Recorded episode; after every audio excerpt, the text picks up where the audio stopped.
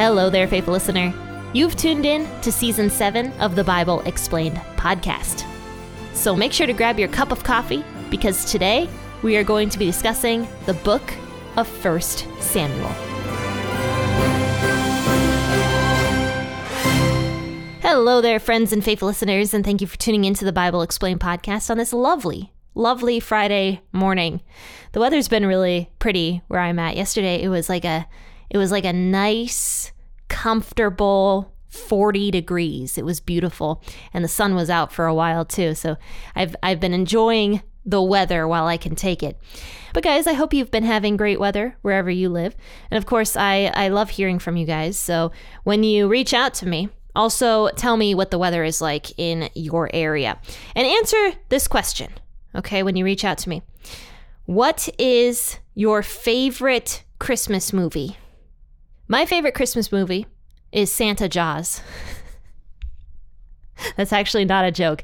Santa Jaws is the best Christmas movie I have ever seen in my life, okay? And it is terrible. It is terrible.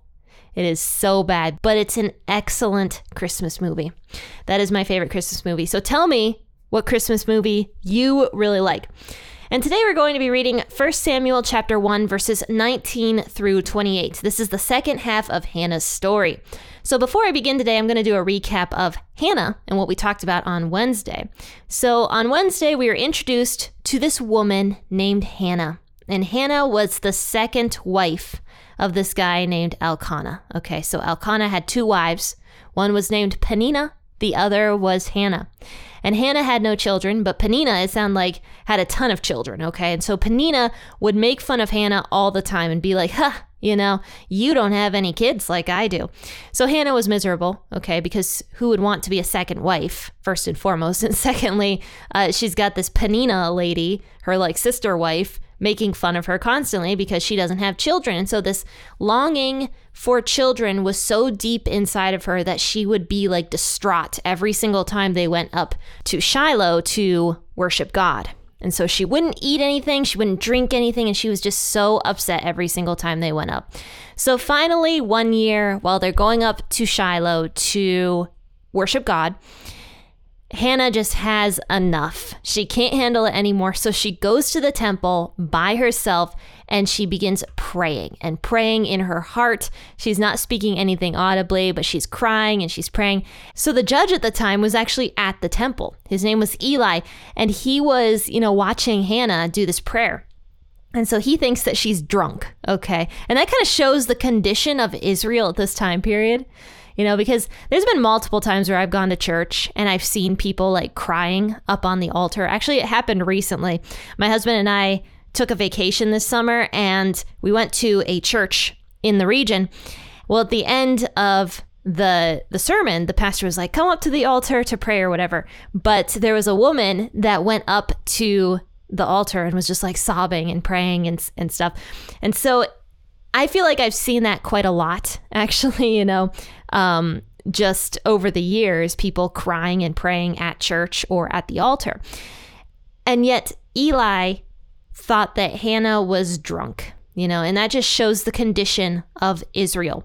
That it was very uncommon, probably, for people to be praying their hearts out like that to God. So Hannah, in a way, was a unique woman to go to the temple and to pray like that in public where everybody could see her when it was not something apparently that people did very often.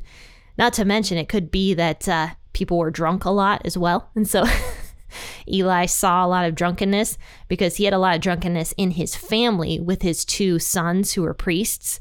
And we'll get more into that as the story progresses.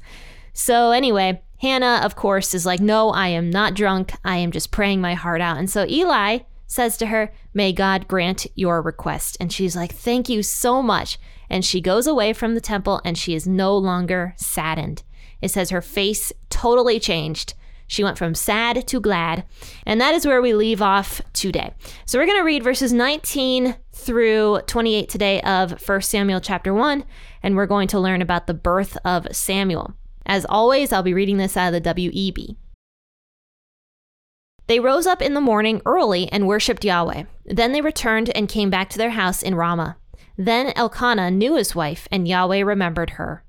When the time had come, Hannah conceived and bore a son, and she named him Samuel, saying, Because I have asked him of Yahweh.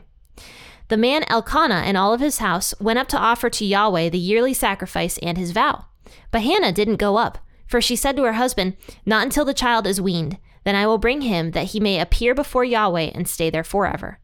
Elkanah her husband said to her, Do what seems good to you. Wait until you have weaned him, only may Yahweh establish his word. So the woman waited and nursed her son until she weaned him. And when she had weaned him, she took him up with her, with three bulls and an ephah of meal, and a container of wine, and brought him to Yahweh's house in Shiloh. The child was young. They killed the bull and brought the child to Eli. She said, Oh, my Lord, as your soul lives, my Lord, I am the woman who stood by you here, praying to Yahweh. I prayed for this child, and Yahweh has given me my petition, which I asked of him. Therefore I have also given him to Yahweh. As long as he lives, he is given to Yahweh. And he worshiped Yahweh there. So I need to apologize to you guys because I have been making a mistake for like the past few months. And I actually went back into the podcast to listen to myself to see if I made this mistake. And I did, in fact, make this mistake. For the past few months, I have been saying that the temple was in Bethel. And I am wrong. The temple was not in Bethel, it was in Shiloh. And I don't know where I went wrong and started thinking that it was in Bethel, but it was definitely in Shiloh. And so I want to correct that right now because we're going to talk about the temple being in Shiloh today. And I was actually confused when I read this because I got it in my mind that the temple was in Bethel for some reason. And I was super confused when reading this because I was like, the temple in Shiloh is this a different temple? Did the temple move? no, it was just because I was wrong and the temple was in Shiloh the whole time, but for some reason I got it in my head that it was in Bethel. So sorry about that. So they're in Shiloh, worshiping God. Hannah and her husband, and Panina, the other wife, along with all of Panina's kids. So it says that early in the morning, the day after Hannah's vow and prayer to God, it says they rose up early in the morning and worshiped Yahweh. Then they returned and came to their house in Ramah. So it does sound like Hannah's family and Hannah's husband did worship God and did care about the things of God because at least they're traveling to Shiloh every single year, which was what God told the people of Israel to do is to go to Shiloh to worship God every single year. And of course, Shiloh which by the way was very close to Bethel and maybe that's where I made the the mistake cuz they were only like 15 kilometers from each other. But anyway, Shiloh was very central, you know, in all of Israel. And so because it was so central, it wouldn't be the worst journey ever for people to go and travel to it once a year. But as we can see, people didn't really do that when we were going through the book of Judges basically nobody worshiped God the way God told them to. So at least Elkanah, Hannah's husband, did in fact do that and tried to worship God, it sounds like. So they return back home after the feast is over. It says Elkanah knew Hannah, his wife, and Yahweh remembered her. Now that is just old fashioned language to say Elkanah slept with Hannah. Okay. And Yahweh remembered Hannah's prayer. And that's what's so beautiful. Yahweh remembered Hannah. But here's what's really interesting about this it says in verse 20, when the time had come, Hannah conceived. So if you think about it, this means that Hannah didn't conceive right away. Like it might have taken a while because it says, when the time had come, Hannah conceived. That doesn't sound like it happened immediately, does it? It sounds like it, it might have taken a while. So who knows how long afterwards Hannah ended up becoming pregnant. It could have been a few months, it could have been close to a year, but everything is in God's timing. And that's what's really cool about this. God remembered Hannah, God heard Hannah's prayer, and still God waited for the exact right moment to give Hannah what she asked for. And so that's really encouraging to me because, as you guys know, I don't have kids and I do want kids. And the older I get, the more I want kids. I'm basically the only person my age that I know that um, has not experienced a pregnancy. In fact, I'm the only person I know my age that has not experienced a pregnancy. And so that's kind of tough for me because, you know, I see all my friends getting pregnant and having babies that are my age. And so I feel kind of left behind in that aspect. And yet I know that I have to wait for a reason, if that makes sense, because I've gone through three waiting periods in my lifetime. The first one was with my husband. I really wanted a husband in my late teens, early 20s, and I never got a boyfriend. And then finally I met my husband. He ended up being my first boyfriend, actually. So I, um, I really wanted a husband, and I had to wait for that because my husband was not ready to meet me yet. And honestly, I was naive and young, and I wasn't really ready to meet him either. But I had to wait for a reason. And at the time, I was like, why am I waiting? Like, I'm the only person I know that doesn't have a boyfriend. And yet, God made me wait for a reason. And then the second waiting period I went through was with my job and my current career. And I love my career now, but it took me a really long time. It took me many years to get to the point where I'm at now. And in some ways, I'm still waiting. I'm still, you know, looking towards the future and what God has for me with this role. And the last thing I'm waiting for is the baby thing. But because I've seen what God has done in my life and through those waiting periods that I've had, I I just know that God always has a reason when he makes you wait for something. And you know, the ministry that I started, P40 Ministries, P40 stands for Psalm 40. And if you read Psalm chapter 40, it actually says, I waited patiently for Yahweh, and he turned to me and he heard my cry.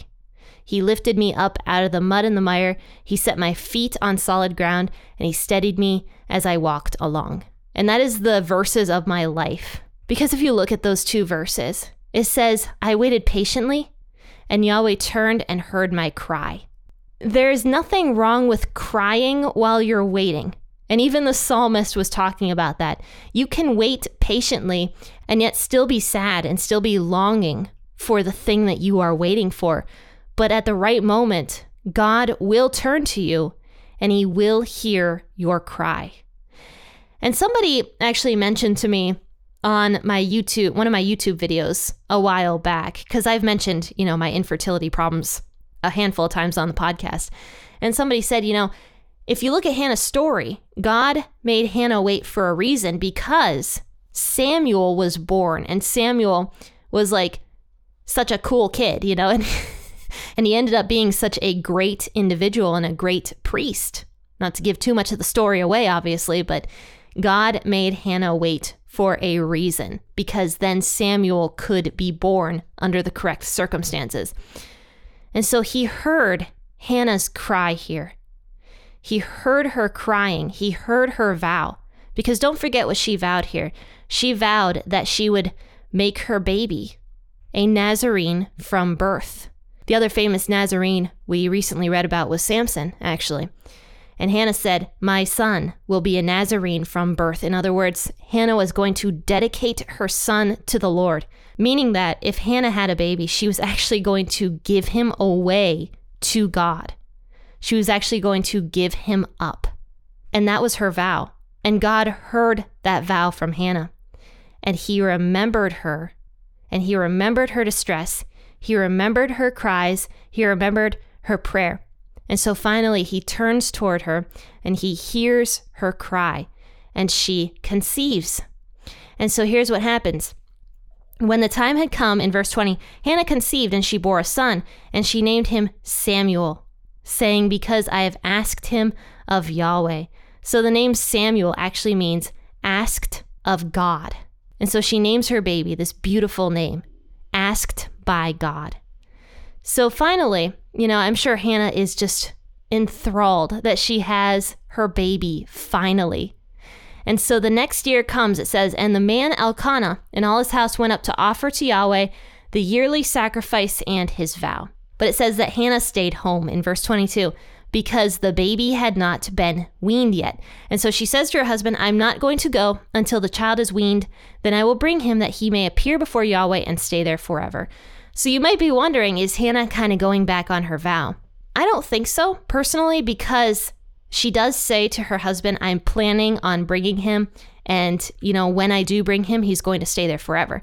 Now, it would be very hard, I think, for Hannah to give up her son, obviously, the son that she is longing for for her entire married life. And yet she was still planning on fulfilling this vow to God.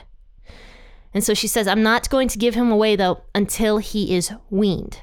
And I, I can understand her reasoning for this, actually, because, you know, babies who are not weaned are a lot of work, you know? and so, and obviously they need their mothers, like all children, all babies need their mothers. And so I don't think that it would have been right in some ways for Hannah to just give up her baby the second he was born. I think it was wise for her to at least like wean him. And usually that was until about two or three years old.